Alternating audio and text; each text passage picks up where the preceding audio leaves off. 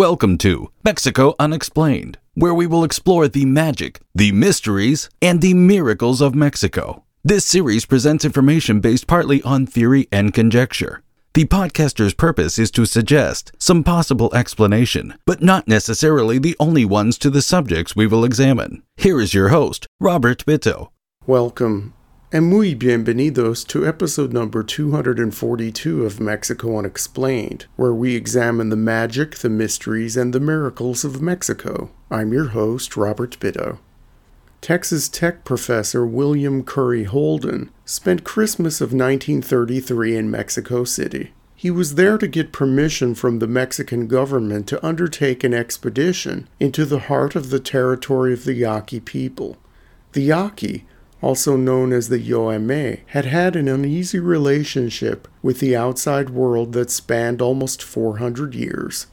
Most of what was known about the Yaqui to outsiders had to do with warfare and other forms of violent resistance. The Texas anthropologist and historian wanted to learn more about the history, folklore, and overall culture of these people to get a sense of who they were beyond the hostile Indian label that had been assigned to them for centuries. Authorities in Mexico City welcomed the idea of Dr. Holden's expedition as the Mexican government sought to repair some of the damage it had done to these people, especially during the previous few decades. The professor was particularly fascinated by accounts of Yaquis still holding out in the high Sierras of Sonora and Chihuahua, living a traditional and autonomous existence away from Mexican governmental control and the rest of civilization. Hundreds of people known as the Mountain Yaquis eluded authority and continued their own special kind of defiance. In the 1930s, their leader was Jesus Munguia, once a chief in the Yaqui villages in the 1920s. After the last battles of the so called Yaqui Wars, Munguia joined the Yaquis living in the Sierras. While on his 1934 expedition, William Curry Holden hoped to meet with this renegade indigenous leader. The professor wrote this in his diary at the time Quote, We were not able to make contact with Jesus Munguia he refused to comply with the last treaty between the Yaquis and the Mexican government. For the past five years, he has been the chief of the Mountain Yaquis. As we were under the constant surveillance of the Mexican army, we had no opportunity to arrange a meeting with Munguia. The Mountain Yaquis are regarded by the Mexican government as outlaws and are shot on sight. The Army guards the lower ends of the passes in an effort to prevent communication between the mountain Yaquis and those in the river villages. We ascertained, however, that the two groups have an understanding between them and that the river Yaquis support the mountain people. Holden's assumptions were correct.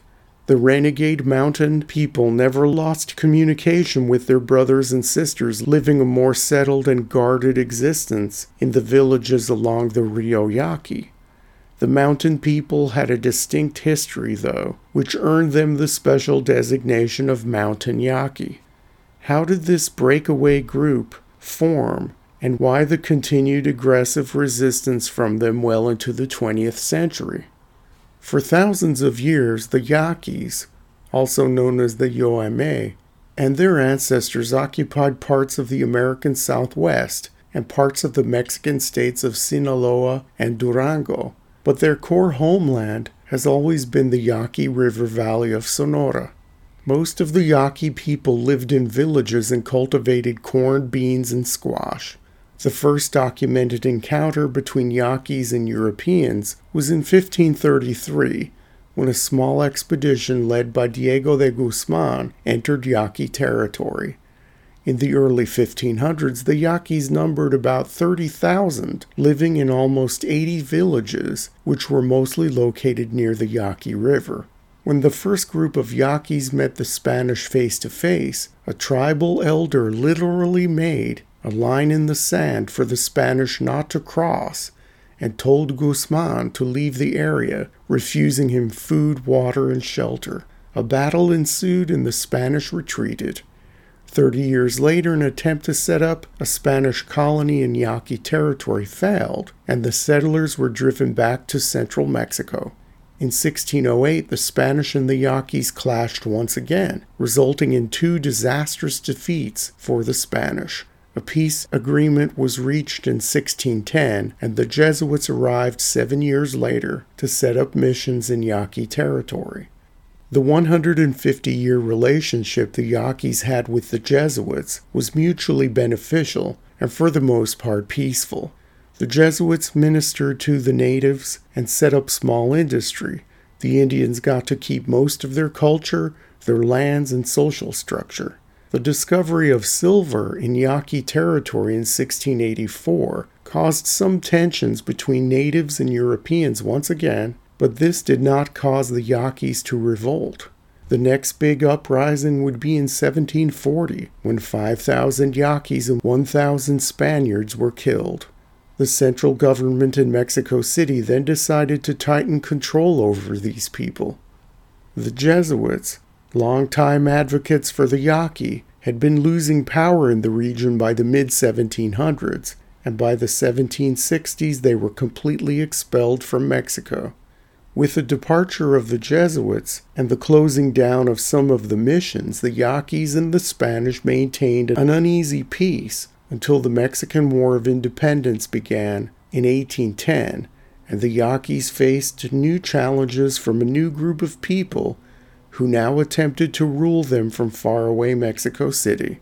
During the Mexican fight for independence, while the government of Sonora and the Spanish elites of the area sided with the Spanish crown, the Yaquis remained neutral and refused to participate in the conflict.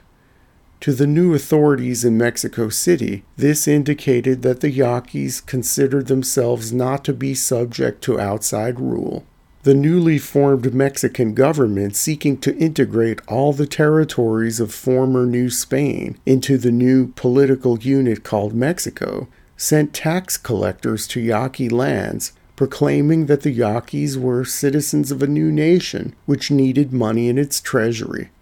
Given the Yaqui history of resistance to outside intervention, the tax collecting project did not go well. A revolt in 1825 beat back the new central Mexican government, but it returned intent on controlling every inch of Sonora.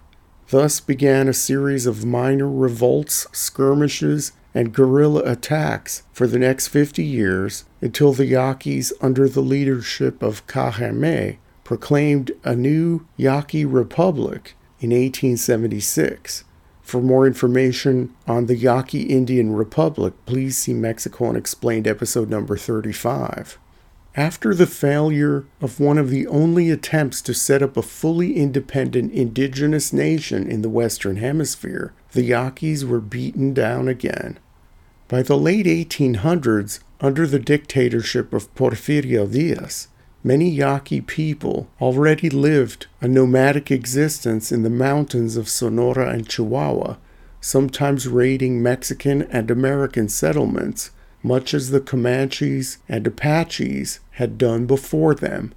The mountain Yaquis often battled raiders from the other indigenous groups, only feeling loyal to themselves and to their fellow Yaquis they left behind in the villages of their ancestral homeland, which were now heavily guarded by the Mexican government.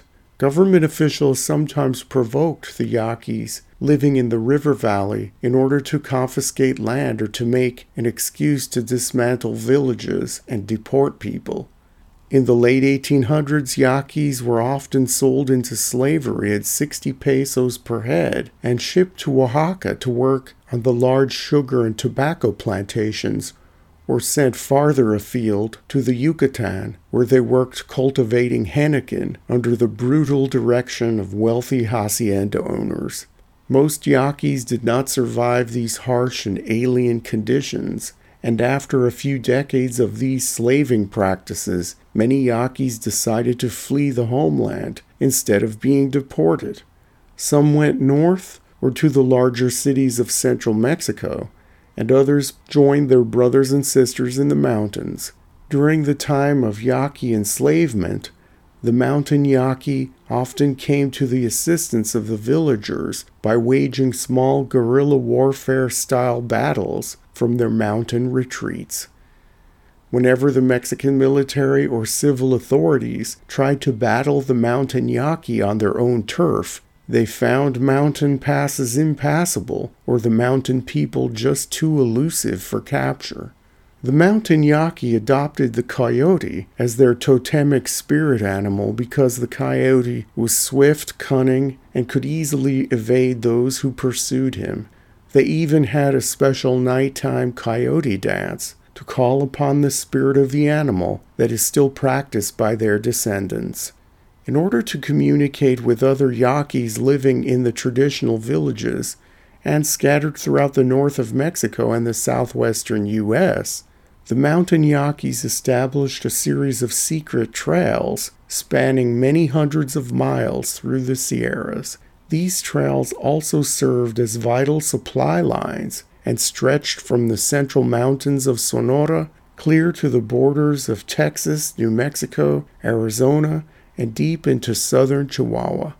A trail leading through northern Chihuahua to the boot heel of New Mexico and into the Chiricahua Mountains of southeastern Arizona became the chief byway through which the mountain Yaquis received guns and munitions. The Yaquis working on the American side of the border would buy weapons in the U.S. and pass them to fellow mountain Yaquis through this hundreds mile long supply line. A well armed contingent of mountain Yaquis, together with dozens of Pima or O'odham people, raided the customs house at Nogales on August 12, 1896. This group was riled up by promises of local Mexicans that their actions would eventually lead to the overthrow of the government of Porfirio Diaz, which, as mentioned previously, was not kind to the Yaqui people. This border raid conducted by the mountain Yaquis is known in history as the Yaqui Uprising and included skirmishes on both sides of the international border. Battling against the Yaquis was a combined force of Mexican Army, American militia, U.S. Buffalo soldiers, and local police from the Mexican and American sides. Very few Yaquis were captured, and those who weren't retreated into the mountains using their famous trail network to disappear. A large contingent of Mexican troops in hot pursuit failed to catch even one of the mountain Yaqui rebels.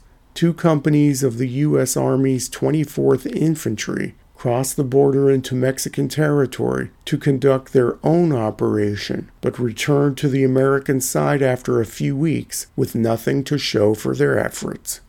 After the Yaqui Uprising of 1896, the Mountain Yaquis continued their cat and mouse game with the Mexican authorities, raiding and occasionally skirmishing with the Mexican military. By 1903, the government of Porfirio Diaz came up with a plan to deport all Yaquis in northern Mexico to Oaxaca or the Yucatan. Despite clashes with armed resistors from the mountains, tens of thousands of Yaquis were transported far away to the tropics to work the plantations. This practice only ended with the start of the Mexican Revolution in 1910, but the story of the mountain Yaqui does not end there. During the Mexican Revolution, they continued their resistance, often joining various Mexican rebel factions seeking to upend the status quo. In a curious historical footnote, in January of 1918, a group of 30 armed mountain Yaquis were intercepted by buffalo soldiers of the 10th Cavalry just across the border at Arivaca, Arizona. The battle that followed, in which the Yaqui commander was killed and half of the men captured, is considered the final conflict that the U.S. Army had against any indigenous group on American soil, thus ending the long chapter in U.S. military history known as the Indian Wars. The resistance in Sonora and Chihuahua continued into the late 1920s, with yet another uprising of the mountain Yaqui called by historians the Yaqui Revolt of 1926 to 1928. This time, the Mexican military took to the remote and inaccessible Sierras and fought the mountain Yaqui on their home territory. They used everything at their disposal to fight them, including airplanes, machine guns, and poison gas that had been deployed in World War I. The last conflict in this uprising is known as the Battle of Cerro Gallina, and that occurred in April of 1927. Hundreds of mountain Yaquis were taken prisoner after this battle, and the rest of the revolt consisted of minor skirmishes. The newly formed Mexican Air Force also bombed hidden mountain encampments by air. By the time of the expedition of Texas Tech professor William Curry Holden in 1934, the mountain Yaquis were reduced to a few bands of a few dozen each, holding out in the isolated parts of the Sierras and relying on outside assistance for their near total survival. By the 1940s, the remaining Yaquis left in the mountains had either rejoined the Yaquis of the river valley villages or integrated into the larger mestizo Mexican society. As an interesting aside, a state recognized Native American tribe headquartered in Lubbock, Texas, called the Texas Band of Yaqui Indians, traces their immediate ancestry to a group of about 80 mountain Yaquis who fled across the U.S. border under the leadership of a man named Lino. This Texas group has been at the forefront of uniting the descendants of the mountain Yaqui who scattered during the many decades of Mexican oppression. With a new dedication to preserve the traditional mountain Yaqui culture and history, this resolute indigenous group will survive the 21st century and beyond and will continue their struggle far into the future. Thank you once again for listening to another episode of Mexico Unexplained. Remember to like and subscribe to us on YouTube and follow us on Twitter. Tell your friends by sharing these shows with others. Please go to our website, MexicoUnexplained.com, for references, illustrations, and for free access to transcripts of past shows. Please visit Amazon.com to purchase the books, Mexico Unexplained and Mexican Monsters, to get hard copies of The Magic, the Mysteries, and the Miracles of Mexico. We appreciate your kind attention once again. Until next time, thank you eh? Gracias. Thank you for listening to another episode of Mexico Unexplained with host Robert Bitto. For show summary, relevant links, and commentary, please check out our website at mexicounexplained.com. Like us on Facebook and be a part of the conversation. Adios and hasta la vista.